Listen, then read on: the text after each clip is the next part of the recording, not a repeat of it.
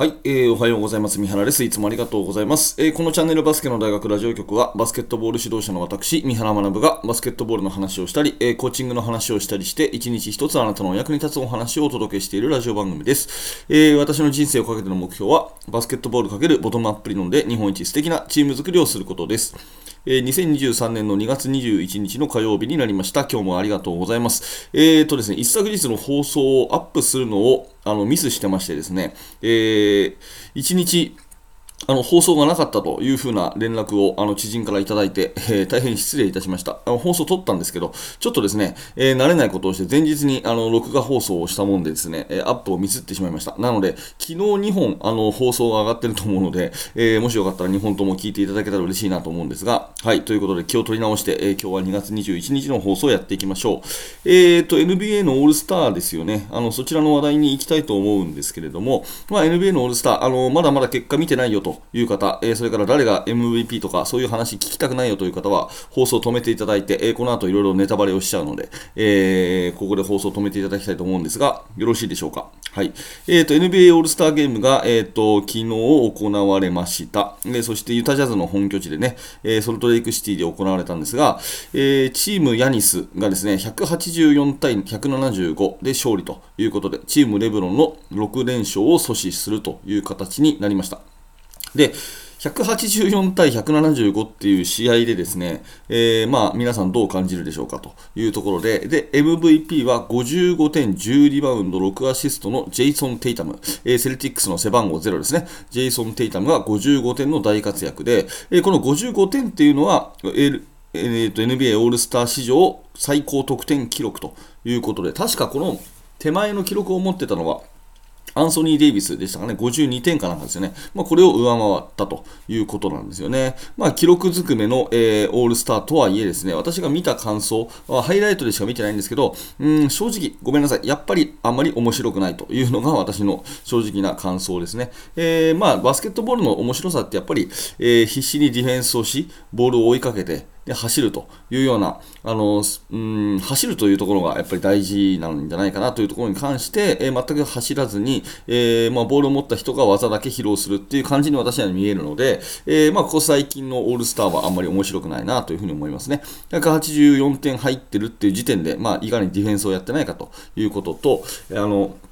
テイタムの55点はもちろんあの、ね、素晴らしいと思うんですけれども、ちょっと過去のね、えー、例えば、例えばですよ、えー、マイケル・ジョーダンが1988年のオールスターでですね、ずいぶん昔ですけど、えー、40点取ってるんですね。40点、えー、で、それが確か当時の NBA オールスター記録だったんじゃないかなと思うんですが、その時の40点の試合の40点と、今回の55点は、そのディフェンスの強度が全然違うんで、ちょっとこう内容が違うんじゃないかなっていうふうに思います。まあ今の時代 YouTube でね、昔のオールスター見れると思うんで、1988年のオールスターとか多分見れると思うんでね、ちょっと見てみていただくと、あの真剣勝負の中で、えー、マイケル・ジョーダンが55点を取ったっていうのは、まあやっぱすごいなっていう、そんな感じですよね。はい。で、えー、まあ別にオールスターがあの面白くなかったと感じるのは私だけで、えー、まあ面白かった、楽しめたっていう方もいるでしょうし、あの3年ぐらい前にですね、私の友人がですね、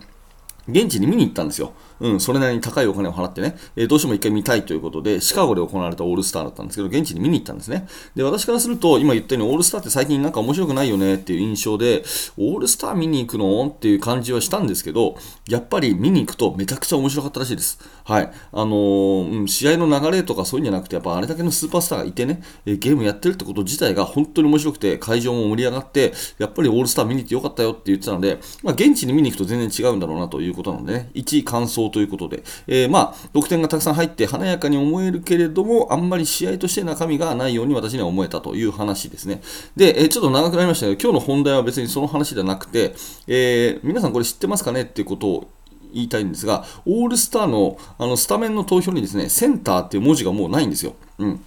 私たちのあの昔ながらの、ね、感覚でいくとバスケットのポジションってガード、フォワード、センターっていうそういう感じじゃないですか、うん、最近映画でやってるね「スラムダンクなんて、まあ、あの1990年代のバスケットですからあれなんか分かりやすいですよね。センターにね、赤木がいてとかね、えー、フォワードにルカワがいてとかね、ガードが三井、あ、三井じゃないや、えっ、と、宮城でとかね、えー、ああいうふうに、はっきり、まあ、いい意味で分業制っていうポジションがですね、えー、確か5年ぐらい前からオールスターのこのファン投票をするときに表記があのセンターって言葉がなくなってるんですよね。で、どういう言葉になってるかっていうと、ガードが2人と、あとはフロントコートが3人っていう風になってるんですね。ガードが2人、フロントコートが3人と。もう世界最先端 NBA のポジション分けがもはやこれなんですね。で、センターっていう言葉がないんですよ。で、今回実際問題、スターティング5が誰だったかっていうと、チームレブロンはレブロン・ジェームス、エンビード、ヨキッチ、ドンチッチ、カイリー・アービングっていうことで、これ、まあ、センターっていうセンターは、まあ、エンビードがセンターですけど、まあ、エンビードって本当めちゃくちゃ器用な選手で、えー、スリーポイントまでもちろん打つし、まあ、器用な選手がもともあのたまたま背が高いだけみたいなそういう印象ありますよね。で、レブロン・ジェームスはフォワード、で、ヨキッチ、ドンチッチ、アービングは全部、えー、ガードじゃないですか。ね、あのプレープレーメーカーって意味でね。だからこういうような、まあ、あのもうポジションレスの波がもう完全に来てるということの一つの表れかなと思って、えー、今日はね、こんな放送で、それを確認したいんですね。え、もうセンターって言葉がもう世界的にないということですよね。で、対するチームヤニスの方は、ヤニス・アンデト・クンポ、え、テイタム、え、マルカネン、ジャズの選手ですね。マルカネン、ドノバン・ミッチェル、それからジャ・モラントということで、もうこれもほとんどガードみたいなもんでですね、うん、まあ本当にもう、あのセンターっていう、もうプレイヤーがいないということなんですよね。で、なんでかっていうと、これ、センターっていうふうに決めてしまうことが、多分ですね、プレーの幅を広げられないことになっているっていう、そういう判定だったと思います。多分5年前のオールスターからこういう形になっていて、で、私は、まあ何が言いたいかっていうとですね、このどんどんポジションレス化の波が、あの、世界のバスケットボールのね、主流になりつつあるので、まあ小さい頃から若い頃からやっぱりですね、そういうところを意識させていくっていうことが大事なんじゃないかなというふうに思うんですね。うん。で、あの、一方でですね、あの、誰か、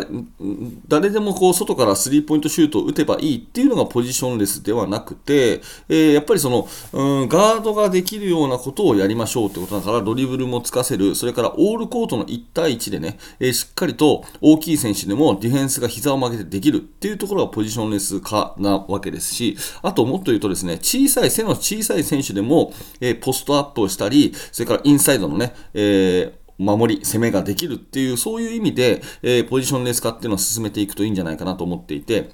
うん、どうしてもね、ポジションレス化っていうと、なんか大きい子にスリーポイントを打たせましょうっていうことばっかりがクローズアップされるんだけど、そうではなくて、膝を曲げたオールコートのディフェンスが大きい子でもできるとか、えー、大きい子でもドリブルをつくことができるとか、あとは小さい子でもインサイドのプレーができるとか、全部ひっくるめてですね、えー、ポジションレスっていうものを考えていくといいんじゃないかなと思っています。で、この NBA のオールスターの、えー、投票の中でも、もう、えセンター、フォワードっていう言葉がなくなって、フロントコート、要するにリングに近めの人が3人と、えー、ガードですね。リングに遠めの人が2人っていうざっくりした分け方しかもうないんだよと。バスケットボールっていうのはそういう競技なんだから、みんなね、あの、どんなプレーも、もう身長とか、えー、体格関係なしに全部身につけていかなきゃいけないよねっていう話を、まあ子供たちにする上では、いい題材なのかなと。オールスターにはもうね、センター、僕はセンターだとか、僕はフォワードだとか、そういうポジションすらもうないんだよと。バスケットボールっていう競技自体がそういうものなんだよっていうような、えー、話をするにはいい題材かなと思いますし、まあ私もつい最近まで知らなかったことなので、もしかしたらね、あなたもご存知ないかもと思って、このオールスターのファン投票の枠には、もはやフォワードとかセンターっていう言葉がないというところをね、えー、今日は共有させていただきたいということです。えっ、ー、と、NBA のオールスターね、えー、昨日行われて、まあ、ハイライト YouTube とかで見れると思うので、えー、ぜひぜひ見てみて、えください、え感想とかあればコメント欄にてよろしくお願いいたします。はい、ということでありがとうございました。えー、このチャンネルはいつも毎日毎日毎朝放送してますので、もしよかったらチャンネル登録をして、また明日の放送でお会いしましょう。えー、もしよろしかったら下の説明欄からメルマガの登録を済ませてください。よろしくお願いいたします。はい、最後までありがとうございました。三原学でした。それではまた。